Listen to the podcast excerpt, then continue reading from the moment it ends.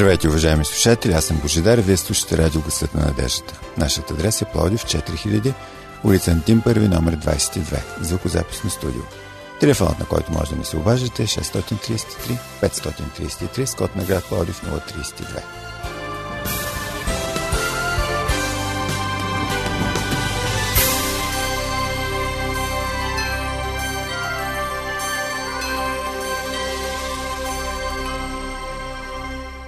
Днес ще ви представим темата. Как да спечелим битката за своя ум е заглавието. Използваме материал на Нил Андерсен. Пред микрофона сме Ради Мира и аз Божидар. Уважаеми приятели, вярата е Божият начин да живеем, а разсъдъкът е човешкият начин. Но вярата и човешката способност да се разсъждава са често в конфликт. Не, че вярата изключва разума, нито пък искам да кажа, че трябва да спреш да разсъждаваш. Напротив, Бог изисква от нас да мислим и да избираме. Бог е разумен Бог и Той действа чрез нашите умствени способности. Проблемът обаче е в това, че нашите способности да разсъждаваме са ограничени. Господ каза, понеже както небето е по-високо от земята, така и моите пътища са по-високи от вашите пътища и моите помисли от вашите помисли. Този стих се намира в книгата на пророк Исаия 55 глава 9. Не можем да открием Божиите помисли чрез човешките разсъждения, затова трябва да разчитаме на Божественото откровение. И така можем да живеем според Божия път, като действаме с вяра и това можем да наречем условно план А или да живеем според нашия път, като действаме чрез нашите ограничени възможности да разсъждаваме и това нека условно да наречем план Б. План Б се основава на нашата склонност да даваме рационално обяснение. Не ми се струва това да е Божия път или не го вярвам и вървим пак по нашия път. Соломон ни насочва да живеем винаги според Божия план, като казва – не се облягай на своя разум, което е план Б, а във всичките си пътища признай него. Това беше нашият условно наречен план А. Стихът се намира в трета глава на книгата Притчи 5 и 6 стихове. Силата на план А в твоя живот се определя от личното ти убеждение, че Божия път е винаги прав и от това доколко си посветен да му се подчиняваш. Силата на План Б зависи от времето и енергията, които влагаш в мисли, които са противни на Божието Слово. Ти знаеш всъщност, че Божият път е най-доброто и смяташ да ходиш 100% с вяра. Но в момента, в който допуснеш в ума си мисли или идеи, които са противни на Божието Слово, вече си установил своя план като резервен маршрут в случай, че Божия план се провали – такъв случай си решил да следваш два противоположни плана. А Божият план, например, за твоя брак е една моногамна връзка за цял живот. Но да речем, че една съпруга християнка започне да си мисли не знам дали този брак наистина ще устои, не знам дали моя съпруг ще се грижи за мен, затова по-добре да си намеря някаква допълнителна доходна работа, за да си осигуря бъдещето. Приятели, разбира се, това е само пример. В момента, в който тя дори отчасти се посвети на своя план, тя отнема нещо от цялостното си посвещение на Божия план за своя брак. Колкото повече мисли за своите пътища, толкова по-големи са шансовете и те наистина да се осъществят в живота й. Нил Андерсън споделя, аз нямам план Б, т.е. свой план – за своя брак. Никакъв. Аз съм се посветил на съпругата си до края на живота си. И това е. Точка. Дори не допускам мисъл, която противоречи на посвещението ми към нея. Такива мисли са опасни, защото отклоняват умовете ни от Божия план за 100% посвещение. Колкото повече време и енергия отделяш за размишление върху собствените си планове, толкова по-малко време и енергия ще имаш, за да търсиш Божиите пътища. Ще започнеш да сновеш насам натам между признаването на Божия план и разчитането на твоите собствени разбирания. Яков нарича такъв човек колеблив, непостоянен във всичките си пътища. Това е 8 стих на първа глава на едноименното послание на Яков. Когато започнеш да се двоумиш между Божия план и твоя план, духовното ти израстване спира. Не можеш да достигнеш духовна зрелост в Христос и във всекидневния ти живот като християнин се появяват разбитите иллюзии, обезкуражаването и поражението. Откъде идват мислите на план Б? Има два основни източника. Първо, твоята плът все още ражда хуманистични мисли и идеи. Твоята плът е онази част от теб, тренирана да живее независимо от Бога, преди да станеш християнин. По това време в живота ти изобщо не е съществувал план А. Ти си бил отделен от Бога, не си познавал Неговите пътища и си бил решен да успееш и да преживееш чрез собствените си възможности. Когато си се новородил, Бог ти е дал ново естество и ти си станал нов човек, но никой не е натиснал копчето за триене на твоя ум. В своята нова вяра ти доведе със себе си всички навици и плътски начини на мислене от план Б. Така че, макар новата ти същност да желая да живее в подчинение на Бога и да следва Божия план, плътта ти упорито те дърпа към пътя на твоя собствен план за живота, независимо от Бога. Второ, има личност, която действа активно в света днес и се противопоставя на Божия план за човека още от Едемската градина. Това е Сатана и неговите демони, които активно се опитват да те отклонят от твоя живот на вяра, като стоварват върху умът и неговите мисли и идеи. Той е неуморен в опитите си да установи отрицателни светски модели на мислене в твоя ум, които на свой реч ще се опитат да произведат отрицателни светски начини на поведение. Същността на битката за твоя ум е конфликтът между твоя план за живот и Божия път може да ти се струва, че си безпомощна жертва в тази борба, може би като шайба в хокеен матч, която противниковите отбори мятат и блъскат насам натам. Ти си обаче всичко друго, но не и безпомощен. Всъщност ти си този, който определя победителя във всяка престрелка между Божиите пътища и Твоя път. Скъпи приятели, крепостите са основната цел на нашата борба – Природата на борбата е изразена много ясно във второто послание до Коринтините, 10 глава, 3 до 5 стих. Цитирам. Защото, макар да живеем в плът, ние не воюваме по плът. Защото оръжията, с които воюваме, не са плътски, а са силни пред Бога за събаряне на крепости. Понеже събаряме помисли и всичко, което се издига високо против познаването на Бога и пленяваме всяка мисъл да се покорява на Христос. Първото нещо, което трябва да знаеш за битката на твоя ум, е, че тя не се води в сферата на човешките хитрости или способности. Не можеш да нахитриш или пребориш с мускули самичък плата или дявола. Твоите оръжия трябва да бъдат силни пред Бога, ако искаш да победиш духовната борба. Основните цели, които трябва да се бориш, са крепостите в твоя ум. Версията на Кинг Джеймс превежда тази дума като укрепление – Укрепленията са тези отрицателни мисли, които се врязват в ума ни или чрез повторения във времето, или чрез някакъв болезнен случай. Как се установяват тези крепости в нашите умове? Обикновено те са резултат от редица незначителни стъпки, които ни отклоняват от Божия план за нас и ни забъркват в план Б.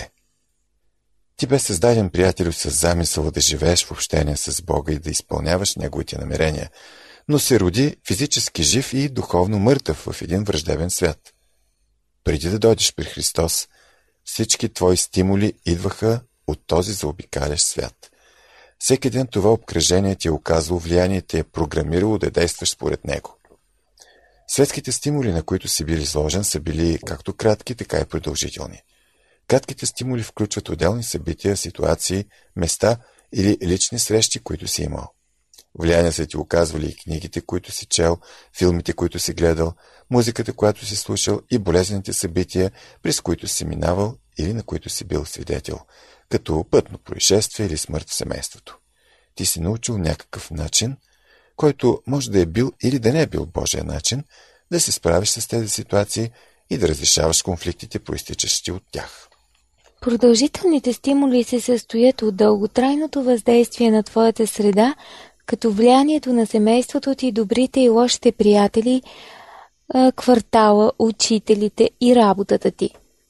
Ако си израснал в нехристиянско обкръжение, ти си си изградил философия за това как да преживяваш, да се справяш и успяваш в този свят без Бога.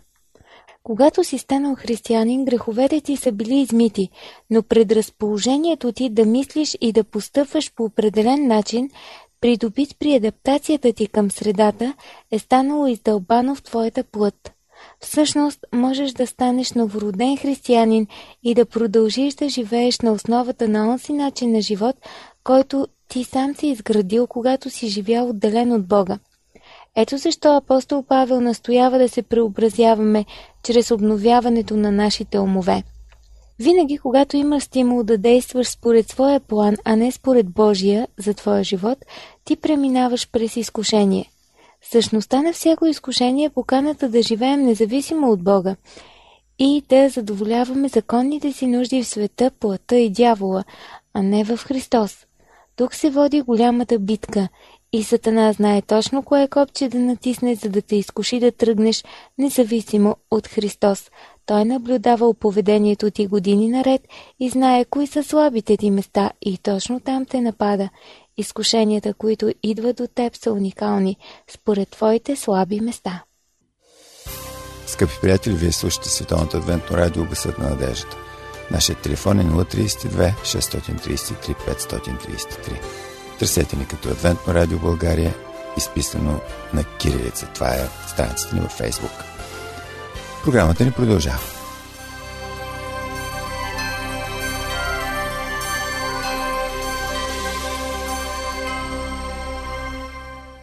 Скъпи приятелю, в момента, в който до теб дойде изкушението да задоволиш нуждите си в света, а не в Христос, ти си на прага на едно решение.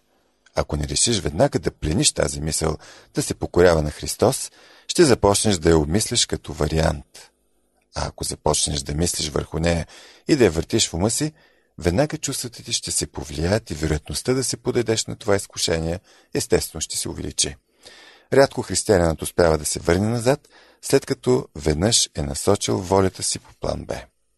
След като с обмисленето на изкушаващата мисъл ти си отприщил емоционалната реакция, която води до избор от план Б, ще започнеш да действаш според този избор и ще промениш цялостното си поведение.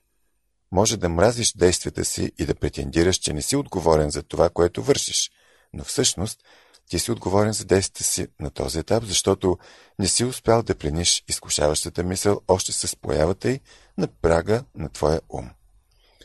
Хората, които изследват човешкото поведение, казват, че ако продължиш да повтаряш едно действие 6 седмици, ще установиш навик. А ако упражняваш този навик достатъчно дълго, той ще се превърне в крепост. А укрепи ли се веднъж в ума ти една крепост от мисли и реакции, способността ти да избираш и действаш противоположен на този модел е практически сведена до нула. Както стимулите на околната среда, така и крепостите в ума са резултат на кратка среща или продължително въздействие. Други крепости са резултат на преобладаващ модел на мислене и реагиране. Представете си три момчета на възраст 18, 13 и 9 години, чието баща става алкохолик. Когато бащата се връща вечер у дома пиян и враждебно настроен, най-големият син е достатъчно голям, за да се защитава. Той казва на баща си – само ме докусне пияницо и ще си имаш проблеми. Средният син не може да се противопоставя физически на баща си. Затова става класическия пример на лицемера, който се опитва да го успокои. Той го поздравява с Здравей, тате, добре ли си? Искаш ли нещо? Да повикам ли някого? Най-младият син е просто оплашен до смърт. Когато таткото се върне вкъщи, той избягва преди да го забележат и се скрива в килера или под леглото. Гледа да не се мерка пред баща си и избягва всякакви конфликти. Колкото по-дълго продължава да действа трите момчета в своя модел за защитна реакция срещу враждебния си баща, алкохолик, толкова по-стабилни стават моделите им на поведение. Десет години по-късно, Когато тримата младежи срещат враждебно отношение, как мислите ще реагират? Големият вероятно ще се нахвърли да се бие, средният ще се опитва да успокоява, а малкият ще избяга. Така са се научили да се справят с враждебността. Дълбоко вкорененият им начин на мислене и реагиране е оформил в умовете им крепости. Враждебността, например, е една крепост. План А от Бога ни учи и променя характера ни, за да обичаме неприятеля и да се молим за него. Ако не можеш да се отучиш да заплашваш или да се заяждаш в сложните ситуации, това означава, че така си се научил да се справиш в живота и реакцията ти от план Б се укрепила и е станала крепост в ума ти. Чувството за малоценност е друга крепост. План А казва, че си Божие дете, светия и не стоиш по-низко от никого. Ако постоянно се отдръпваш от хората, защото се чувстваш по-малоценен от тях, това е защото светът, плътта и дяволът се издълбали с годините в ума ти бразда на негативно мислене според план Б. Манипулирането на другите. И това е една крепост. Имаш ли чувството, че трябва да управляваш другите и обстоятелствата в живота си? Почти невъзможно ли ти е да предоставиш на Бога разрешаването на даден проблем и да не се тревожиш? Някъде в миналото си ти си развил начин на контрол, който сега управлява теб. Това е крепост. Хомосексуалността също е крепост. В Божиите очи хомосексуалисти няма. Той ни е създал мъже и жени. Но има хомосексуално поведение, чието начало обикновено можем да открием в миналия отрицателен опит с родителите или с секса. Такъв опит е накарал отделни хора да се съмняват в своята сексуална принадлежност и да започнат да вярват на лъжата за своята сексуална идентичност. Анорексията и болимията са крепости. Ето, например, една жена с тегло 45 кг, която стои пред огледалото и се смята за дебела. Виждали ли сте по-очевидна измама от тази? Тя е жертва на отрицателен начин на мислене за себе си, който се е врязал в ума й и направлява всички нейни дейности, свързани с тялото й и с правилното хранене. Всяко потрепване на тялото, насочващо мислите и действията ти в отрицателна посока според план Б, е крепост в ума. Всяка отрицателна мисъл или действие, които не можеш да контролираш, произлизат от крепостта. Някъде в миналото, съзнателно или несъзнателно, ти си установил начин на мислене и поведение, които сега те управляват. Не смятай, че просто като сложиш Божието всеоръжие на този етап, ще разрешиш дилемата. Тези крепости, приятелю, вече са укрепени и затвърдени. За да спечелиш битката за своя ум, ти се нуждаеш от стратегия. Ако крепостите в твоя ум са резултат от условията, то ти можеш да създадеш нови условия, като обновиш своя ум. Можем да се отучим от всичко, което сме заучили. Във всеки случай, това е пътят за обновление на Новия Завет. Чрез проповедите от Божието Слово, изучаването на Библията и лично израстване, ти преставаш да се съобразяваш с този свят и се преобразяваш чрез обновяването на ума си. Зато можем да почерпим информация от посланието на апостол Павел до Римляните, 12 глава 2 стих. Ако опитът ти от миналото е бил духовно или емоционално опустошителен, среща с съветник или някой психолог може да ти помогне да се преобразиш. Тъй като някои от тези крепости са мисли против познанието на Бога, като начало трябва да се научиш да познаваш Бога като любящ баща и себе си като прието Негово дете. Но в умите минават всякакви мисли, също и тези, които са остатък от старите условия. Ти не воюваш само срещу света и плътта. Срещу теб се е изправил и дяволът, който замисля как да се изпълни умът ти с мисли, противни на Божия план за теб. Забележи как апостол Павел използва думата мисли във 2 Коринтянум във връзка с дейността на Сатана. Ние видяхме вече във 2 Коринтянум 10 глава 5 стих, че пленяваме всяка мисъл да се покорява на Христос. Защо се налага да пленяваме тези мисли? Защото са мисли на неприятеля. Силата на Сатана е в лъжата. Исус каза, Дяволът беше от началото човекоубиец и не стоеше в истината, защото в него няма истина. Когато говори лъжа, от своето си говори, защото е лъжец и на лъжата баща. Четем в Йоановото Евангелие 8 глава 44 стих. Скъпи приятели, Сатана няма сила над теб, освен тази, която ти му дадеш, като не успееш да плениш всяка мисъл и повярваш на лъжите му. Много християни са преследвани от мъчителни мисли, които оказват отрицателно влияние върху личното им общение с Бога. Но много рядко те осъзнават, че тези отклоняващи мисли дават отражение върху битката, която се води за техния ум, макар апостол Павел да ни е предупредил. Духът изрично казва, че в по-късните времена някои ще отпаднат от вярата и ще слушат измамни духове и демонични учения. Четем в първото послание до Тимотей, 4 глава, първи стих. Тъй като основното оръжие на Сатана е лъжата, твоята защита срещу него е истината. Победата над Сатана не е въпрос на сила, а въпрос на истина. Когато разобличиш лъжата на Сатана с Божията истина, силата му се пречупва. Ето защо Исус казва и ще познаете истината и истината ще ви направи свободни. Йоан 8 глава 32 стих. Ето защо той се молеше. Не се моля да ги вземеш от света, а да ги пазиш от лукавия. Освети ги чрез истината. Твоето слово е истина.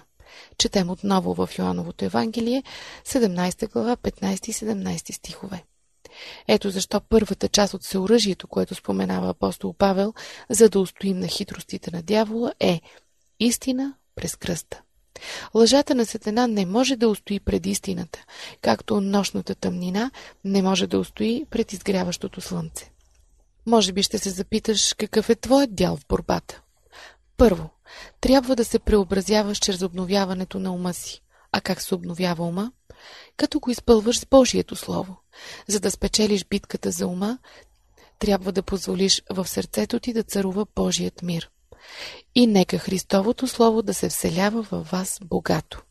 Колкото повече се изпълва умът ти с Божието Слово, толкова по-подготвен ще бъдеш, за да разпознаваш лъжата и да я пленяваш. Второ, апостол Петър ни насочва да подготвим умовете си за действие. Отървете се от безплодните фантазии. Само да си представяте как правите нещо и в същото време да не правите нищо е опасно. Ще изгубите представа за реалността. Но, ако си представяте как се подчинявате на истината, можете да подтикнете себе си към плодоносен живот, стига да следвате с действията си своите представи.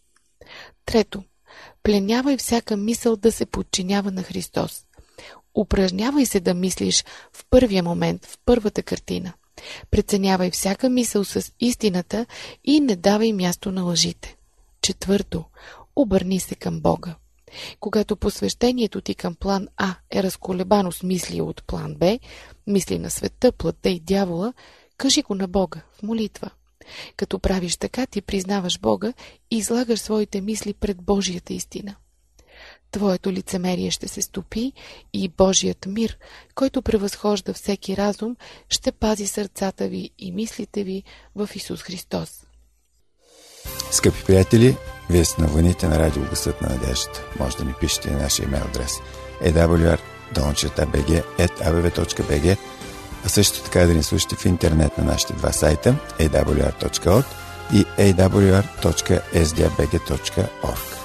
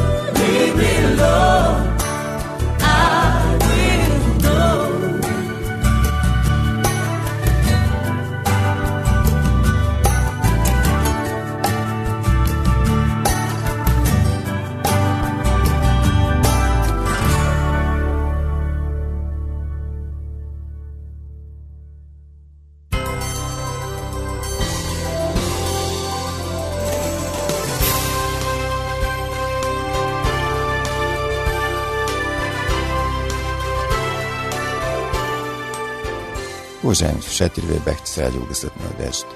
Припомням ви нашия адрес. Плодив 4000, улица Антим 1, номер 22, звукозаписно студио. Слушайте нашите разнообразни програми всеки ден на същата частота. До чуване!